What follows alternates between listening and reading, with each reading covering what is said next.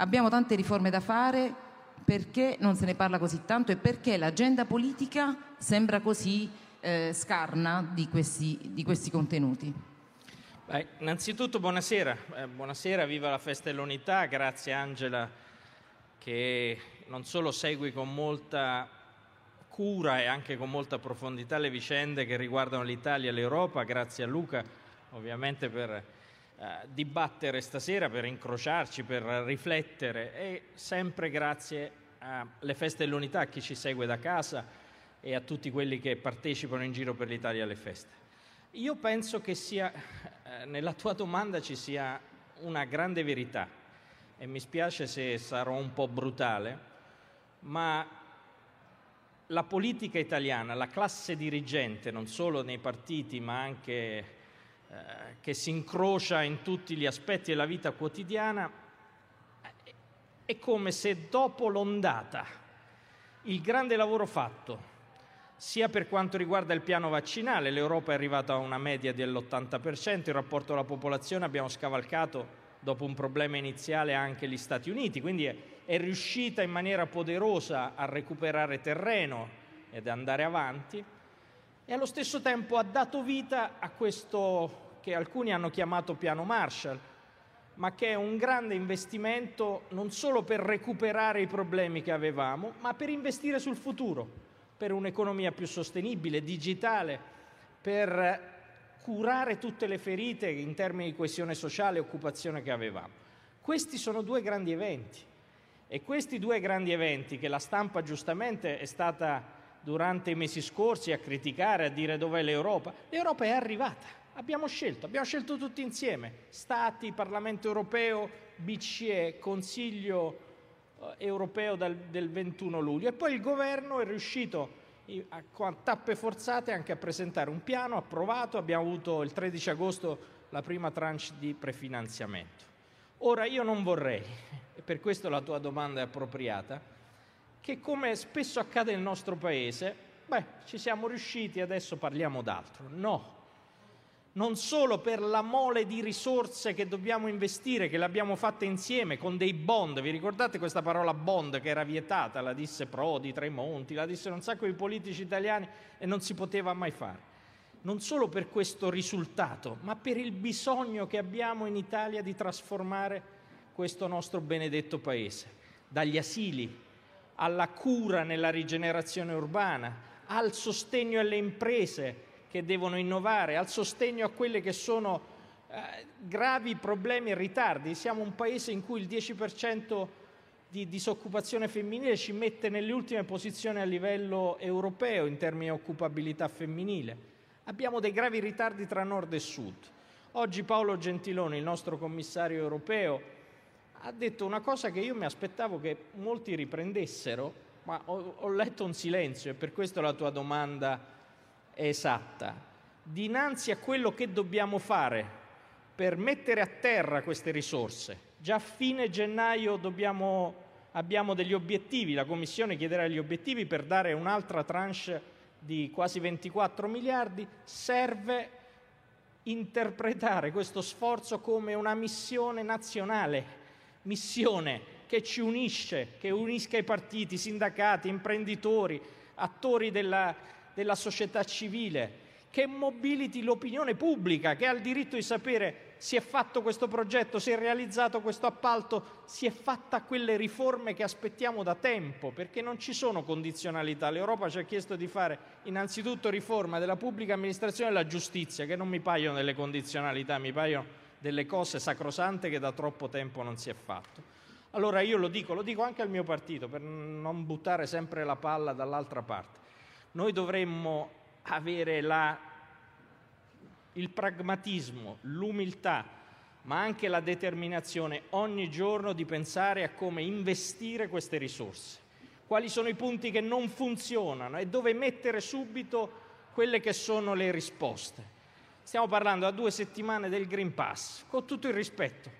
Io ho visto file di cittadini qui a Bologna, a Piazza Maggiore oggi pomeriggio, anche qui alla festa, che sono in fila per vaccinarsi e per fare quello che stiamo facendo in maniera decorosa e con grande dignità. Sono due settimane che si parla solo di elementi che legano il Green Pass.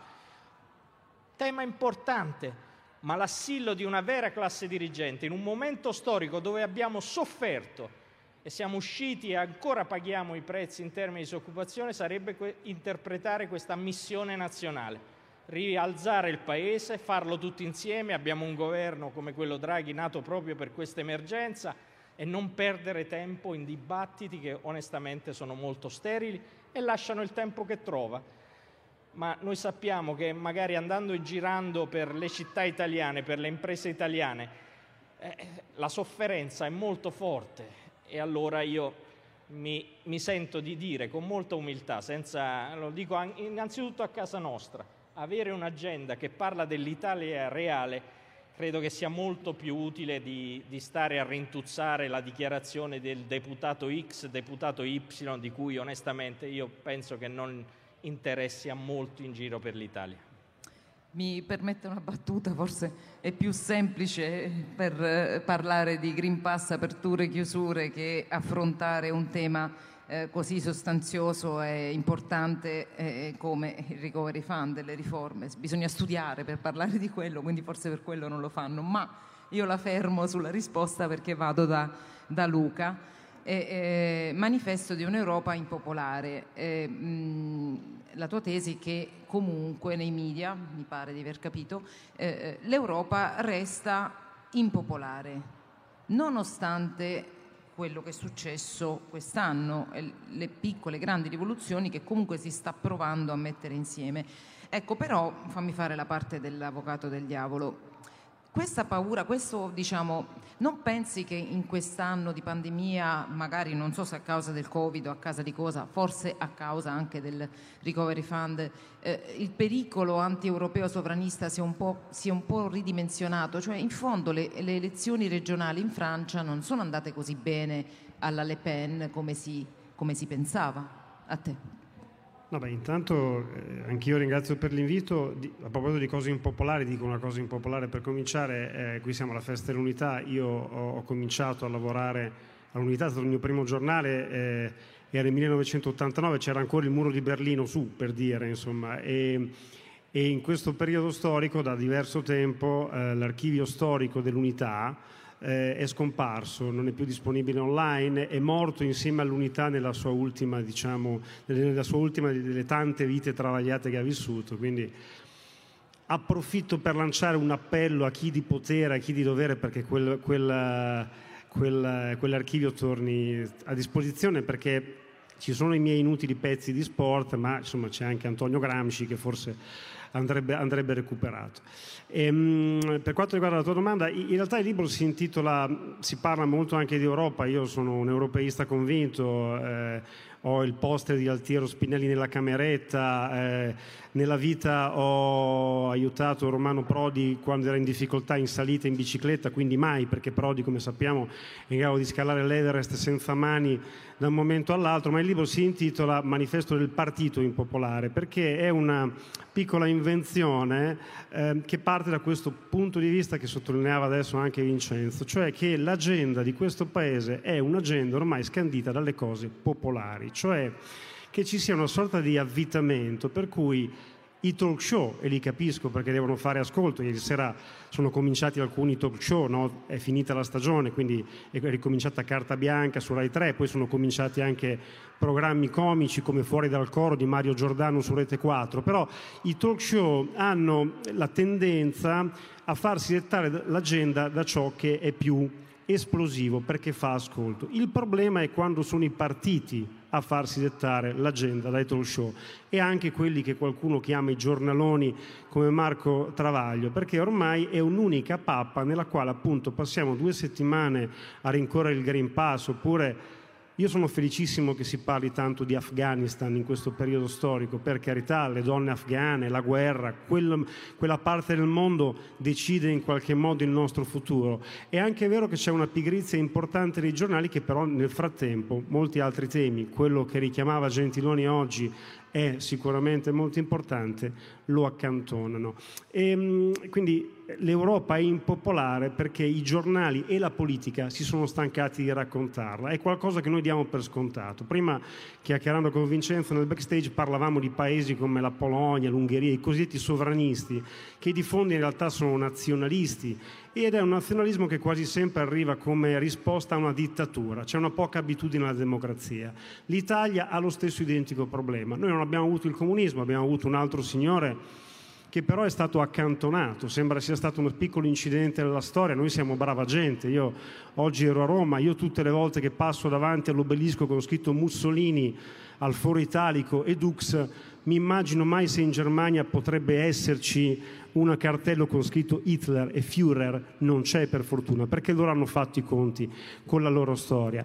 Però per venire alla tua domanda, secondo me il punto quindi non è tanto dare all'Europa una patente di popolarità incidentale, ci danno 200 miliardi e rotti, ne abbiamo bisogno, Quando, quanto rimetterla da parte appunto, dico nostra, anche se io il PD è la mia area, ecco, cerco, spero sempre che parli anche a me, no? vorrei tanto, non sempre succede, Ecco, il problema è quando anche noi ci dimentichiamo di rimettere quella roba e dare a quella roba un senso fondante, perché la consideriamo impopolare, come altri temi nei confronti dei quali, per esempio, rispetto all'Europa, qualche piccolo complesso di inferiorità, forse dovremmo averlo. Io parlo, io sono due paroline che ripeto sempre, come un mantra, perché non le dice nessuno, non le dice neanche il governo dei migliori.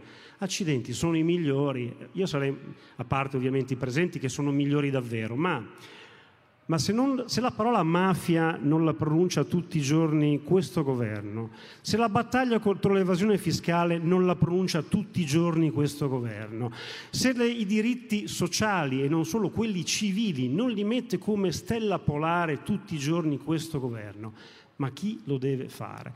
E quindi mi piacerebbe tanto un governo che parla molto più spesso di Europa, come ha fatto Gentiloni oggi, totalmente inascoltato. Eh, avesse detto domani mi faccio esplodere davanti a Palazzo Chigi avrebbe avuto lo stesso tipo di, di, di attenzione e anche di questi due piccoli temini che secondo me nel nostro futuro, qualche, nel nostro presente una qualche importanza forse ce l'hanno. Grazie. Allora, io cerco di entrare un po' nel eh, merito più, più preciso della, del tema della serata, cioè il ruolo dell'Italia in un'Europa che cambia. Però ecco, volevo iniziare da Draghi, le elezioni tedesche, ma questa la faccio dopo. Mi, mi riaggancio invece alle parole che eh, ha pronunciato Luca, cioè il fatto che eh, eh, alla fine l'Europa deve, diventa popolare nel momento in cui entra nel nostro cuore, più o meno si può tradurre così, come era nel cuore di Spinelli e dei padri fondatori. Ma la domanda è, come fa l'Europa a entrare nel nostro cuore se comunque anche da quest'anno di grandi rivoluzioni dal punto di vista soprattutto economico, che è la materia che i leader europei alla fine sanno maneggiare di più, eh, al netto di tutto questo comunque passi in avanti su temi che all'Italia come paese fondante dell'Europa interessano, tipo l'immigrazione. Cioè, su questo va detto, anche Mario Draghi è rimasto a piedi al, al Consiglio di giugno, al Consiglio europeo di giugno, do, che doveva discutere di questo tema, ma l'ha trattato in dieci minuti, l'ha liquidato. Uh, io penso che sia un fatto politico. Cioè, noi tra le, le, le, gli stereotipi che Luca eh, indicava ne dobbiamo aggiungere un altro eh, spesso si sente nei paesi dell'est l'Europa Bruxelles come fosse un, una spectre che, che, che c'è lì, che, che, ce l'ha col singolo paese. Anche un po' in Italia si sente ogni tanto questa cosa che chissà che hanno deciso a Bruxelles.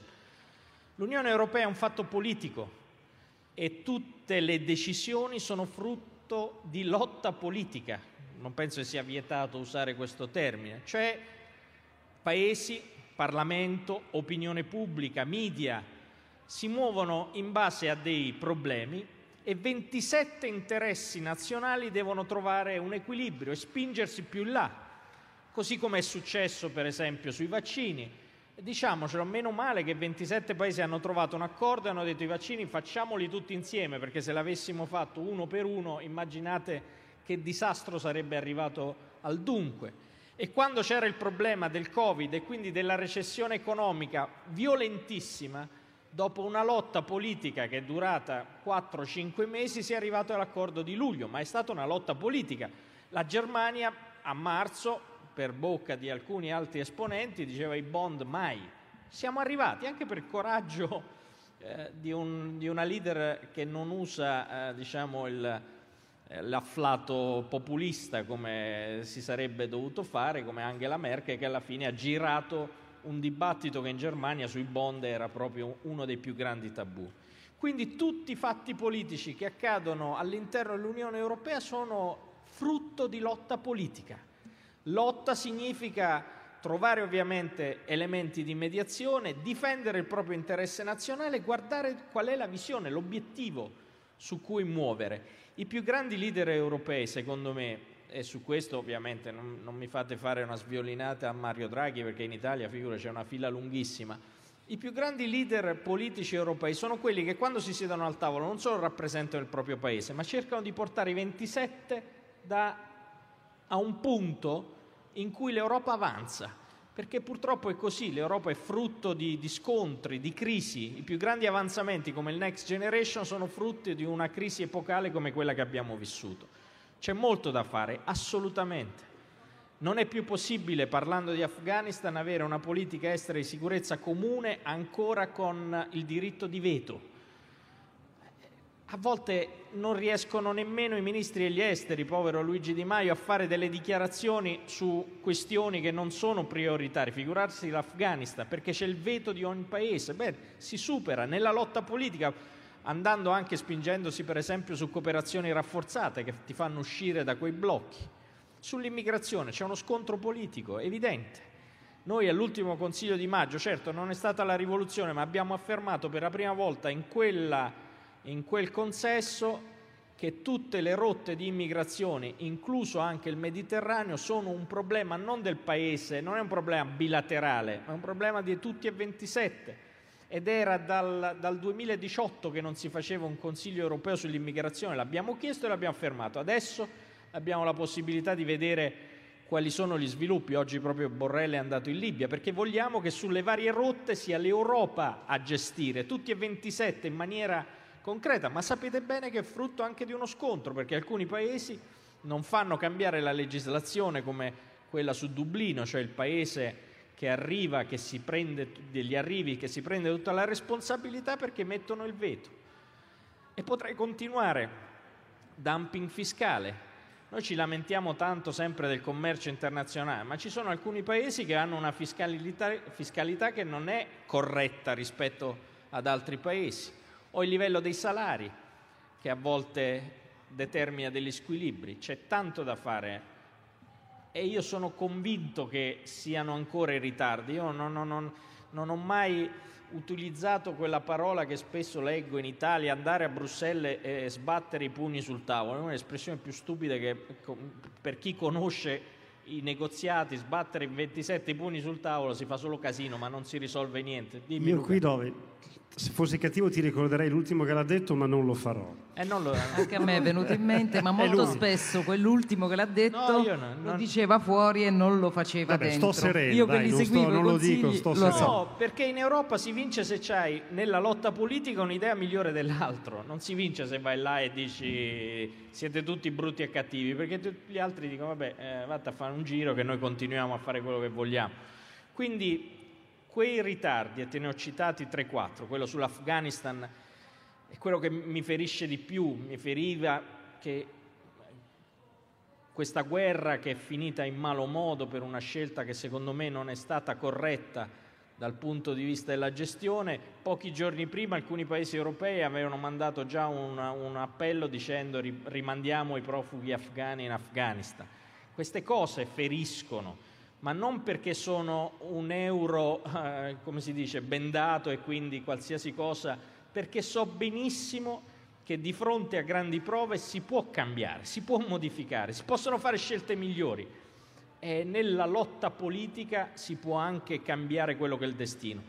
Quei quattro punti sono davanti a noi, immigrazione, eh, L'immigrazione è una delle più grandi ferite negli ultimi dieci anni, la, la carenza di solidarietà non solo per l'Italia ma anche la Spagna, la Grecia è stata gravissima. E se dovessi continuare sappiamo bene dov'è l'agenda dei lavori che stiamo per mettere in campo. Permettimi però di dire che il Next Generation non è stato un regalo, non è un vaso di Pandora, ma ha aperto una strada nuova. Ha aperto una strada che però sarà radicalmente difficile da gestire se la gestiamo come la stiamo facendo in Italia, cioè in un dibattito pubblico dove si parla di altro. Voi, noi siamo qui in Emilia, ti faccio un esempio concreto e concludo. Io uno del, degli, dei lavori che facciamo noi come Dipartimento è quello di difendere l'interesse nazionale, non sbattendo i pugni ma facendo proposte. Uno dei distretti più importanti in Europa è proprio qui in Emilia sulle ceramiche. Siamo i più forti in Europa insieme a un altro distretto della Spagna. Noi sappiamo che ci spingeremo verso una rivoluzione green che significherà nuova energia e sappiamo allo stesso tempo che la competizione a questo distretto arriva da, da, dall'Asia, dalla Cina. Allora come si difende impresa, lavoro in una fase di trasformazione è il vero punto su cui noi ogni giorno dovremmo stare a discutere. E lo dico per le ceramiche come lo potrei dire per l'acciaio, per il, il legno, per tutti quelli che sono i settori che hanno fatto questo paese forte, perché siamo una grande industria europea. Allora la mia arrabbiatura non è quella di difendere a prioristicamente l'Europa, perché quello che difendo è un futuro e un paese che fuori da questa alleanza non navigherebbe assolutamente a vele spiegate. Nessuno, nemmeno la Germania fuori da questa alleanza ce la farebbero a reggere le difficoltà del mondo globale di oggi. Quello che mi fa arrabbiare è pensare che questo sforzo che facciamo nella lotta politica, guidati anche da una, da una figura di grande esperienza e grande forza su tutti i terreni come Mario Draghi, spesso si riduca solo a una questione di dire lì lontano qualcuno ce l'ha con noi. No, siamo noi e siamo noi in questo paese, con, fo- con la forza di questo paese che dobbiamo, dobbiamo essere presenti. Eh, Luca ha ragione, eh, noi dobbiamo cercare anche di come partiti di... Io non voglio parlare male dei media, per carità di Dio, porta Iella. Lo faccio so... io. No, prego, ecco, prego. Però come partiti, come classe dirigente politica, dobbiamo... Eh, la mattina quando ci svegliamo, io figurate, sono piccolino, quindi non è che mi, mi danno molto retta, ma dire oggi si parla di questo. Oggi si parla di come aiutare le imprese nella transizione ecologica, come difendere i posti di lavoro quando le imprese chiudono e se ne vanno in altre parti d'Europa, quando le nostre imprese rischiano di chiudere, come si fa qualità della vita nelle città, non solo con candidati sindaci come questo di Bologna, bravissimo Matteo, ma come si costruisce un'Italia differente. Avere l'assillo di capire, ci hanno dato i soldi per fare gli asili, dove mancano gli asili, in quale città, e le scuole italiane che stanno riaprendo, che hanno i soldi per fare efficientamento energetico, digitale, quali sono che hanno bisogno? L'assillo dovrebbe essere non quello di, di litigare coi media, ma svegliarsi e dire oggi parlo di questa cosa che magari non interessa ai media perché non è molto sexy dal punto di vista del titolo, ma interessa a quelle persone in carne ed ossa in quella città per fare quella determinata cosa. Questa è Europa, è lotta politica, è realizzare quello che abbiamo ottenuto facendo il nostro paese un paese che si rialza finalmente dalla crisi degli ultimi due anni. Grazie. Luca, parlando di sbattere i pugni sul tavolo e di leader eh, che raccontavano fuori esattamente quello che avevano fatto nelle riunioni europee, perché come dicevamo prima ce ne sono vari, uno italiano anche che raccontava un po', abbelliva diciamo, la narrazione. Mi sono fatto valere. esatto. eh, penso ad Angela Merkel, che mi sembra abbastanza, abbastanza, seria in quello che dice fuori e quello che fa dentro. Tra un po' non ci sarà più alla guida della Germania perché non è ricandidata alla cancelleria alle elezioni del 26 settembre. La domanda è, ci mancherà con il suo afflato europeista o magari la, il fatto che lei non ci sarà più come leader forte europea darà modo agli altri stati, se lo sapranno fare, di recuperare anche un po' di, di spirito vero europeo, perché diciamolo, l'europeismo della Merkel è stato anche un po' molto attento e forse troppo attento agli interessi tedeschi in alcuni tornanti della storia, questo va riconosciuto, va ammesso. Ma sì, intanto secondo me anche qui bisogna dividere quella che è la realtà che io percepisco tra l'altro da osservatore, sono un po' un, un turista di, di, certi temi e spero che la consapevolezza di ammetterlo sia eh, utile alla vostra misericordia, però è un conto è la Merkel che abbiamo percepito noi, un conto è quello forse che ha fatto realmente la Merkel. Eh, io adesso chiedo scusa, sto per dire una parolaccia, Libero, che è un giornale diretto a suo tempo da Littorio Feltri, se ricordate, titolò Bye Bye Culona. Questo è, diciamo, il contributo che quando l'Italia batté la Germania ai mondiali del 2006. Cioè, questo è eh, Alessandro Sallusti, che è una persona tra l'altro che presa singolarmente è pacatissima e gradevolissima, però il titolo del giornale era Vaffan Merkel. Allora, quel tipo di narrazione, al netto di quello che potrà succedere, io in questo come, come vedi, come vedete, sono molto più emotivo, di pronta beva, insomma, a me la Merkel manca già, perché io credo che la Merkel, al, di, al netto del fatto che ovviamente abbia negli anni eh, difeso gli interessi della Germania, però attiene esattamente a quel tipo di europeismo di cui parlavamo prima, cioè un europeismo sincero, derivante forse dal fatto, lo dicevo anche prima, che la Germania ha fatto i conti col proprio passato, quindi probabilmente come popolo, come classe politica, come qualcosa che a volte è più importante anche dei giochi della tattica quotidiana, sente di dovere qualcosa a questo continente. E loro negli anni, da Kohl precedentemente alla Merkel, più recentemente, si sono comportati, secondo me, in un modo che per questo tipo di europeismo, non dell'europeismo batto i pugni sul tavolo, ha avuto un impatto assolutamente positivo. Mi sembra, da quel poco che ho capito nella mia settimana di vacanza a Berlino, Enzo Biagi però diceva stai in un posto in un giorno, ci scrivi un pezzo, ci stai una settimana, ci scrivi un libro, ci stai un mese e non scrivi più niente, quindi una settimana non dico potrei scrivere un libro, ma la, la, l'impressione è quella di una frantumazione della leadership, un po' come è successo in altri paesi europei, che possa portare a una qualche difficoltà. Porto una mia esperienza del tutto marginale, però io, come raccontavo prima, purtroppo impongo ai miei figli questo piccolo rito di iniziazione. Io sono figlio di un internato militare italiano. Mio padre è uno degli italiani che l'8 settembre messo di fronte alla scelta tra combattere con i nazisti o finire in un campo di concentramento, finì in uno stalag che attualmente è in Polonia, eh, è sull'Oder, quindi al confine tra Polonia e Germania, e tornò a casa che pesava 36 kg. Quindi io ho questo piccolo rito che impongo ai miei figli, io fingo di portarli a fare una gita a Berlino, che è una città meravigliosa, vivace, culturalmente strepitosa, poi insomma è la storia eh, che si può però vedere e toccare in modo molto concreto, il bunker di Hitler, la DDR che tra l'altro ha lasciato quartieri adesso meravigliosi. Diciamo che la DDR è un'immensa bolognina, lo dico per i bolognesi, la parte di Berlino Est, quindi ci sono attività culturali molto vivaci e quelli che protestano per la cosiddetta gentrificazione. Però ho fatto questo, ho portato mia figlia e, eh, a vedere dove era internato mio padre e nella strada che parte da Berlino e arriva in Polonia si fende quella che era la Germania Est. Mentre nel centro di Berlino i manifesti dei candidati sono dei diversi partiti, quelli tradizionali, la SPD, la CDU, eccetera, eccetera, man mano che si va nella zona depressa della Germania Est, i manifesti sono tutti di estrema destra, gli altri praticamente non esistono.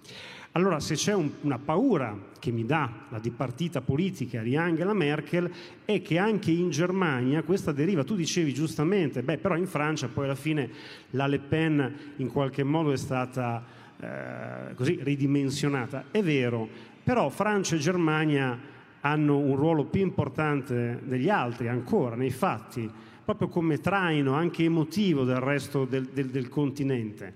Siamo quasi abituati al fatto che Polonia e Ungheria, tutto sommato, reduci da dittature, che ci ricaschino un po' come noi, no? sostanzialmente. Noi cerchiamo l'uomo forte, noi cerchiamo Matteo Salvini che non si presenta neanche una volta alle riunioni per i trattati di Dublino e poi ci spiega che abbiamo troppi immigrati perché l'Italia tiene qua i migranti per colpa dei trattati di Dublino e come gli disse un deputato belga, fannullone, potevi venire.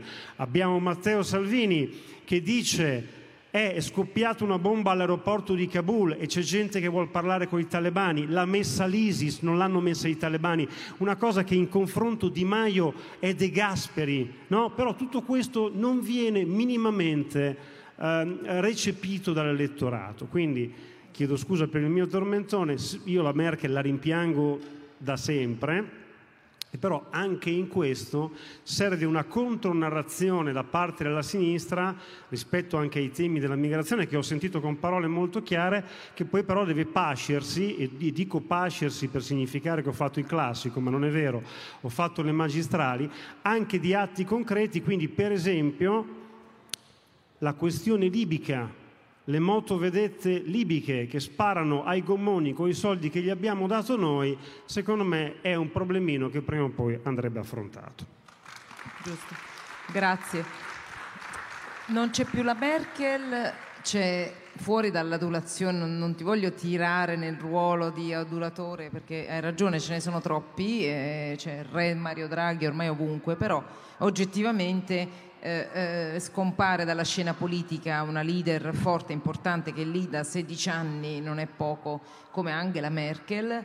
E eh, dall'altro lato chi abbiamo? C'è Macron che è impegnato anche lui nelle presidenziali dell'anno prossimo in Francia e, e, e poi c'è Mario Draghi che ha la diciamo, autorevolezza che tutti gli riconoscono a livello internazionale. È eh, lecito pensare che questa Italia diciamo, che non ha mai avuto il ruolo forte e trainante della Germania in Europa anche perché abbiamo un alto debito che insomma, ci, forse ci legava un po' le mani anche nell'azione politica è, è, è immaginabile che adesso possiamo riscattarci e con questa figura così eh, forte eh, con questa personalità la guida così forte possiamo prenderlo noi il, il, la guida d'Europa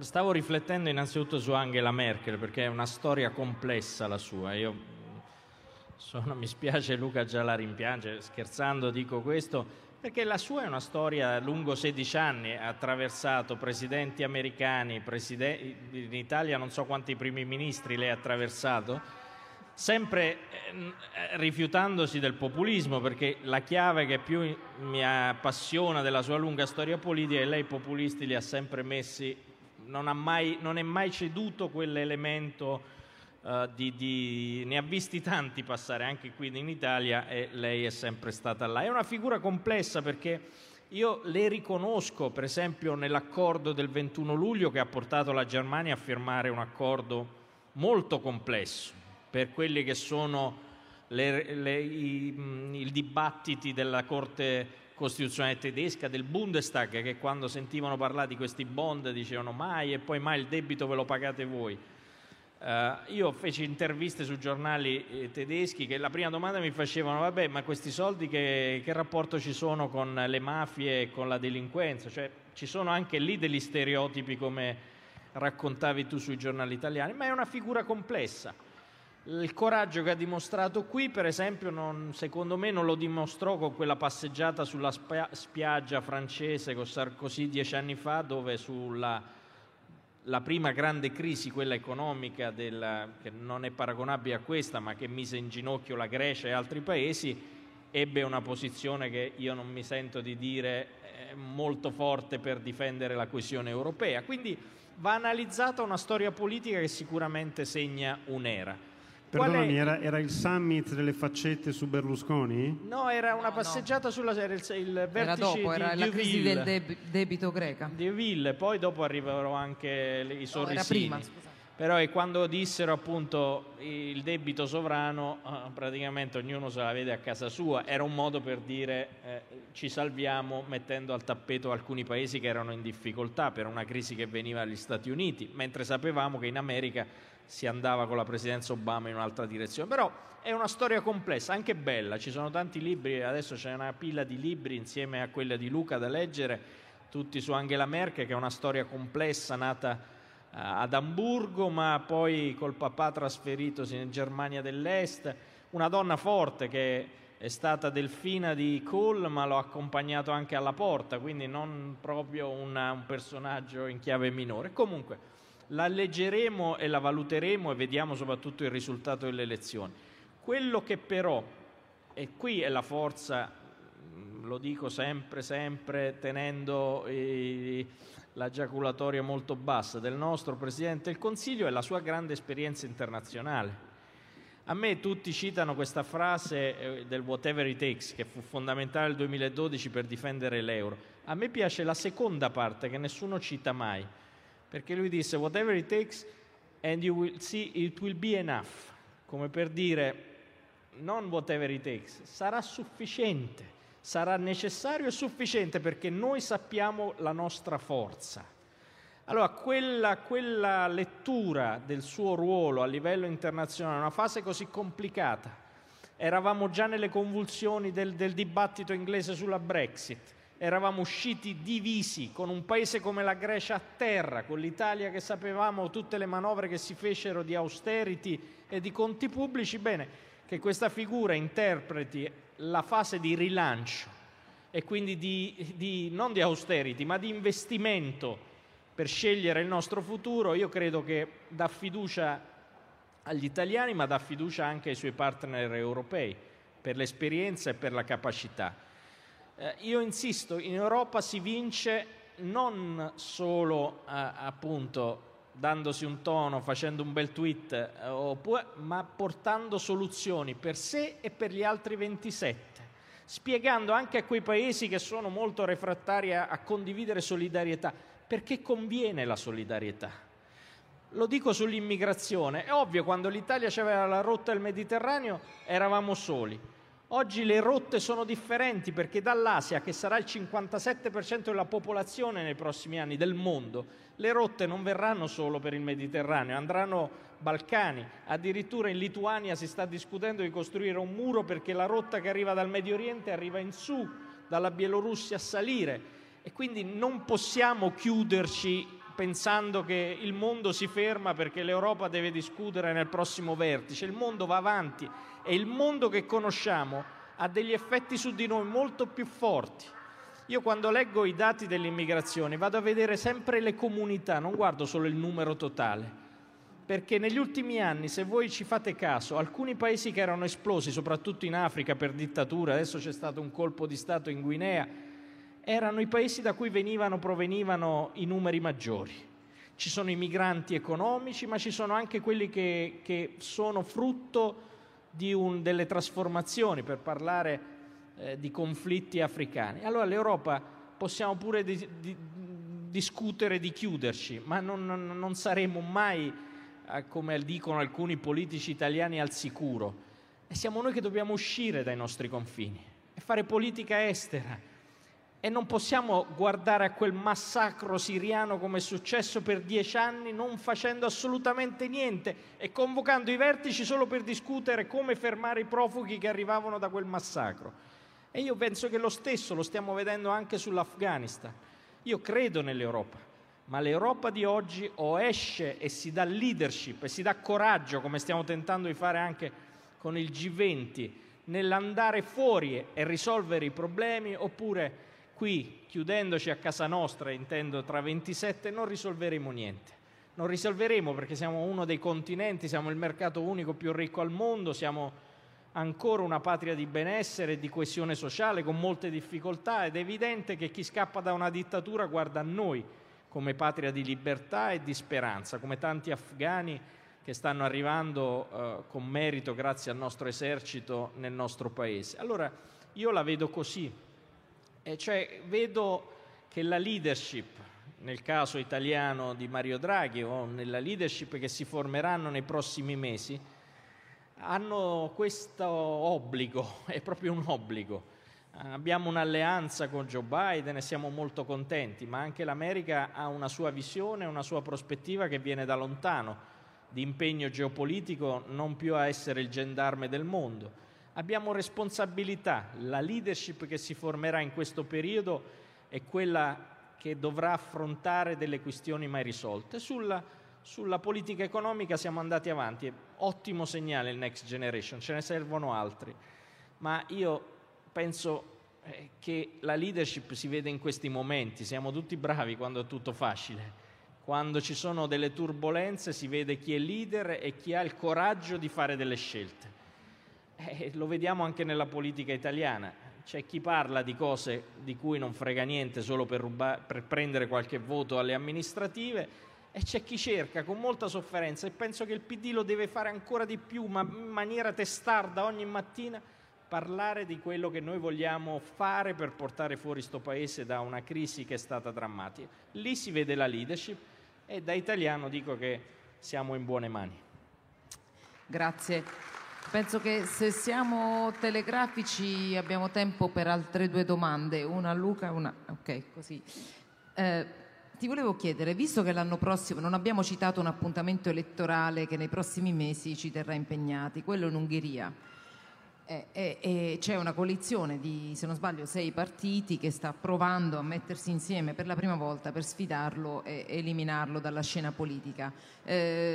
L'eventuale, e, e, pare che, insomma, non, non, voglio dire che si stia mettendo bene, però alcuni segnali ci dicono che forse eh, eh, il suo potere è entrato in crisi o comunque eh, ha, ha, qualche difficoltà.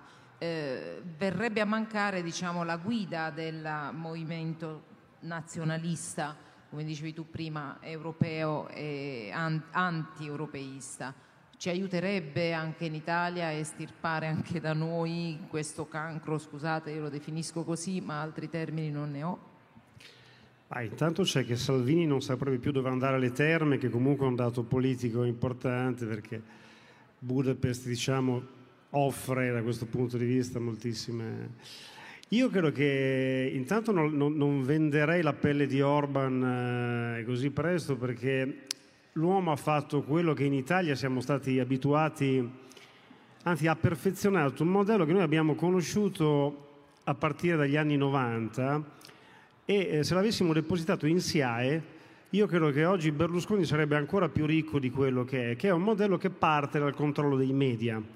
E eh, curiosamente eh, è vero che Fides ha avuto dire, ben altre torsioni democratiche e così via, ma la prima cosa è stata l'occupazione di quelle che una volta erano le casematte del del potere adesso invece sono gli studi televisivi. Quindi ehm, non credo che sarebbe estirpato nella misura in cui i, eh, diciamo, i fiancheggiatori eh, del modello ungherese da noi sono eh, ancora fortissimi e soprattutto godono, parlo del, della contesto italiano di una popolarità e di un consenso che noi, secondo me, sottovalutiamo. Il mio è un libro sui populisti. Ora, tolto il PD che prendo comunque in giro selvaggiamente, io quando faccio le presentazioni dei libri ho una battuta che faccio sempre, stasera non l'ho fatta perché siamo qua, ma insomma io dico saluto Nicola Zingaretti che è qua seduto in prima fila e indico una, una sedia vuota. Quindi diciamo anche il PD è particolarmente messo nel mirino. Però è un libro sui, principalmente sui partiti populisti. E se uno fa la somma del consenso che hanno i partiti populisti in questo momento in questo paese, ha la fotografia di un paese che ha proprio avuto una rivoluzione culturale secondo me molto molto preoccupante. Io credo che Salvini e la Meloni, per venire alle nostre cose, sopravvivrebbero tranquillamente a un eventuale decesso politico del loro nume tutelare, perché utilizzano esattamente gli stessi strumenti di governo del consenso e una democrazia che io credo che su certi temi non abbia sufficienti anticorpi. Adesso, perché quando hai cominciato a parlare di un'elezione che ci terrà impegnati, ovviamente stiamo parlando di Europa e io ho pensato eh, tu, tu, giustamente sei, sei, arrivata a parlarmi dell'Ungheria di Orban, ma io ho pensato a un'altra elezione, che è l'elezione del Presidente della Repubblica, che per quanto riguarda il fronte interno ovviamente sarà anch'essa decisiva, per esempio se, per capire se Draghi sarà ancora Presidente del Consiglio e questo ci rafforzerebbe in campo europeo. Era l'ultima domanda per Amendola, grazie. Chiedo scusa, ma fa, allora, lui, eh. la dico molto velocemente, però quello cambierebbe ovviamente molto gli scenari stiamo dicendo che Draghi praticamente cammina sulle acque, io ricordo che in Oltre Giardino la camminata sulle acque fu fatta inserire da Peter Sellers perché sapeva di essere malato ed era il suo saluto alla vita, quindi io non esagererei a celebrare Draghi perché poi gli portiamo male. Ora sappiamo quali sono i candidati per la Presidenza della Repubblica, il centrodestra a Mengaci e, e, altri li decideremo, però noi ci siamo abituati dal 94 lentamente a una torsione autoritaria che ancora oggi in qualche modo non, non, percepiamo, che è quella del controllo dei mezzi di informazione. Poi lascio la risposta sulla domanda querinalizia eh, a chi di dovere, però se fate, se, se fate un minimo mente locale su quello che è successo negli ultimi ormai quasi 30 anni, dai primi Vox Populi si chiama tecnicamente, che faceva un giornalista di nome Giorgio Medaille e il suo autore si chiama Paolo Del Debbio, che scrisse il manifesto di Forza Italia e oggi conduce un programma televisivo e tutto in qualche modo si tiene. A tutto il resto, quindi la mediasitizzazione della RAI, non solo come uomini ma anche proprio come approccio culturale, questo Paese si è lentamente spostato verso una diffidenza nei confronti della democrazia e dunque dell'Europa, perché non c'è nulla di più democratico che mettere 20 erotti paesi d'accordo, che noi consideriamo normale. Ecco, io penso non sia normale. Poi c'è un paradosso divertente. Questa creatura creata da Berlusconi, creatura creata, chiedo scusa, ma mi scrive i testi Toninelli, quindi poi la mettiamo a posto in post-produzione, gli si è rivoltata contro perché improvvisamente per fare ascolto Mediaset ha dovuto alzare sempre di più i toni e mentre Forza Italia diventava democrazia cristiana sempre più, che è un destino dei partiti che nascono per rottamare, no? Anche per i 5 Stelle è stato così. Italia Viva no, che è diventata direttamente Forza Italia, ma comunque è un giro complessivo. Ecco, Rete 4 ha fatto, Rete 4, i rete quattristi, quel tipo di informazione che poi ha esondato, Giletti sulla 7, programmi RAI, RAI 2 ha fatto un programma che si chiamava Anni 20 con un logo marinettiano. E io mi aspettavo nella sigla almeno giovinezza, no, non l'hanno fatto, non hanno avuto il coraggio, però questa cosa ha fatto sì che i voti li prendessero Salvini e la Meloni. E quella cosa lì, quel tipo di coscienza popolare che è invalsa nel frattempo, non si cambia in un giorno. E chiudo questo inutile intervento. Io ho un pezzetto che scriverò che esce sull'Espresso domenica, in cui dico una cosa. Invito Enrico Letta, dopo aver detto sostanzialmente ma chi gliel'ha fatto fare? Ma perché? Stavi così bene a Parigi, bonjour monsieur le professore, bonjour a vous, tutti qua, e vieni qua a, a, sacrificarti per questo partito in cui uno dei tuoi predecessori è entrato e ha tirato giù i muri di sostegno. Lo fa per generosità, lo fa perché giustamente forse anche è umano che voglia dare un segno di discontinuità nei confronti dello stai sereno, ok. Però diceva Enrico, fai una cosa, tira fuori quel pullman, se Renzi non lo ha già consegnato a un, a un suo collega, cioè uno sfasciacarrozze, prendi quel pullman e vai a cercarti i voti uno per uno in giro per il paese, perché abbiamo intere zone del paese in cui il Partito Democratico non esiste, non è percepito come un'alternativa, non perché non ci siano le sedi di partito, non perché non ci sia chi lo vota, non perché non ci siano i volontari, non è un'alternativa plausibile. In alcuni posti perché c'è stato questo switch culturale che è molto difficile da rimontare, in altri, e chiedo scusa se, se, chiudo come ho cominciato, perché c'è un controllo del territorio fortissimo da parte della criminalità organizzata. È vero che è un luogo comune quello sull'Italia per il quale ti chiedi ma sapranno spenderli visto che hanno tre regioni a crescere in mano alla criminalità organizzata?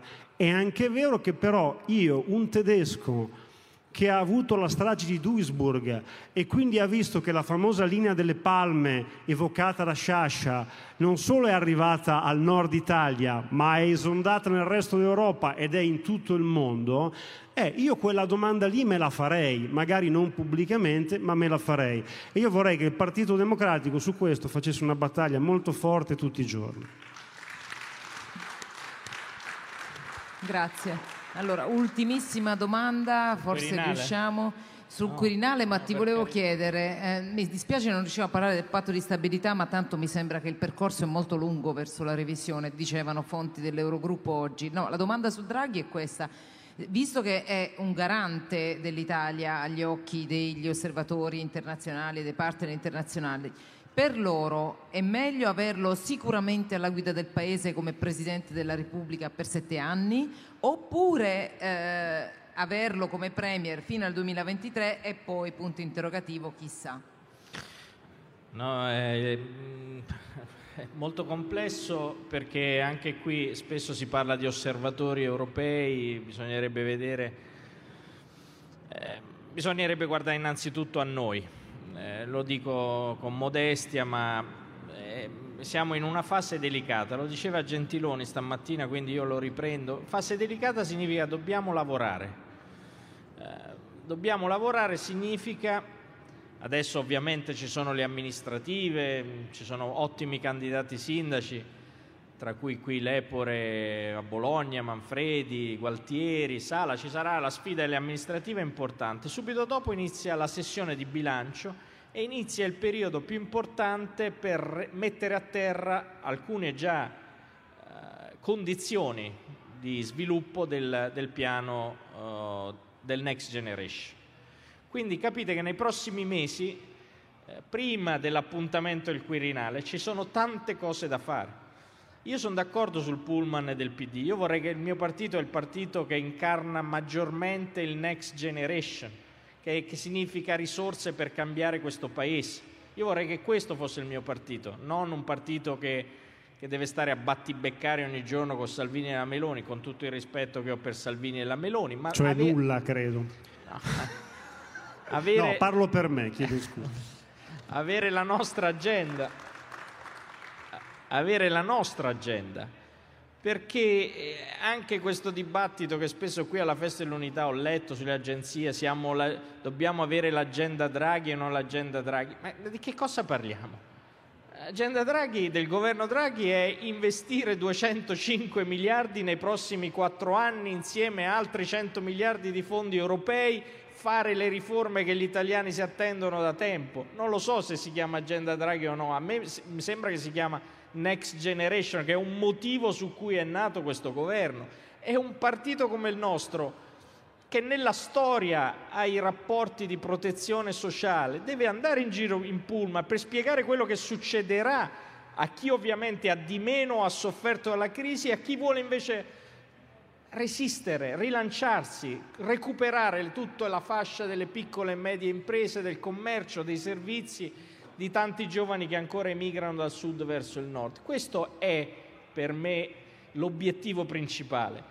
E capite allora che dal punto di vista temporale eh, viene molto prima dell'elezione del Presidente della Repubblica, non è un modo per sfuggire al totonomi ma è un modo per dire che se noi prendiamo seriamente la missione politica che abbiamo tutti dinanzi come italiani, anche qui al di là di destra e sinistra, perché poi il Next Generation alla fine ha unito tutte le forze politiche, le, eh, le grandi direttrici su cui investiremo, io credo che forse arriveremo a quell'appuntamento un po' più, non, non si può dire, un po' più tranquilli e un po' più carichi per quello che dovremo fare subito dopo. Il mio non è buonismo, ve lo dico molto francamente, non, non, i buoni sentimenti sono uh, un qualcosa che tutti noi abbiamo, uh, ma se posso dire una mia piccola esperienza politica, avendo, uh, essendomi occupato di affari europei per il governo Conte e anche per il governo Draghi, noi abbiamo lottato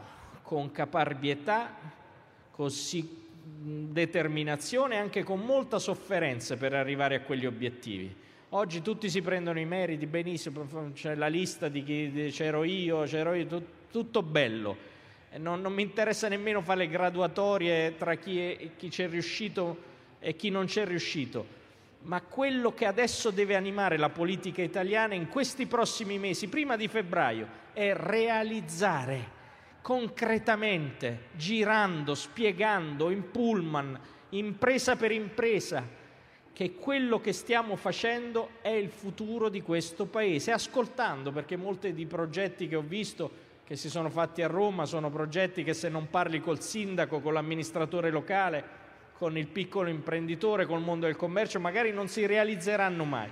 Allora, diamo questo segnale, io lo dico come PD, ecco, mi occupo adesso, metto la casacca del PD, diamo questo segnale che noi siamo il partito della rinascita nazionale intesa non come solo evocazione di un messaggio, ma come concretezza e pragmatismo di quello che si deve fare da qui a gennaio, non da qui al 2025, perché gli appuntamenti sono già lì. E poi arriveremo alla determinazione, alla, alla discussione, alla, alla, al dibattito, ma già il fatto che molti perdono tempo ogni giorno a fare teorie su questa cosa ti fa capire che, ci fa capire che l'appello che faceva Gentiloni non era poi tanto campato in aria, ma è la realtà purtroppo di una politica italiana che deve ritrovare coraggio. L'Italia che si è rialzata al dopoguerra, l'Italia del boom economico, l'Italia che ha cercato sempre di uscire, non è che perdeva tempo in discussioni del genere, c'erano grandi uomini ed era classe dirigente. Io mi auguro